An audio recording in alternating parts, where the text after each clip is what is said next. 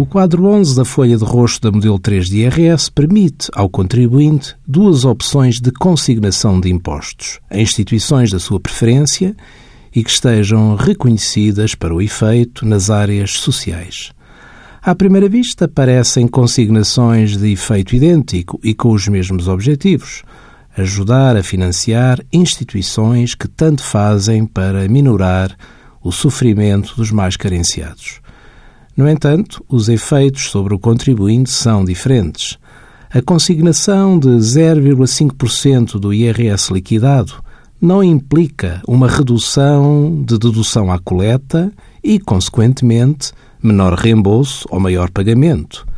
A consignação do benefício do IVA implica entregar esse benefício a estas instituições, resultando para o contribuinte mais imposto a pagar ou menor reembolso de IRS.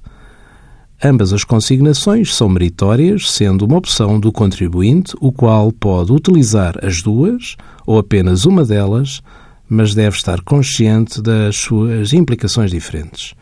Envie as suas dúvidas para conselhofiscal.tsf.occ.pt.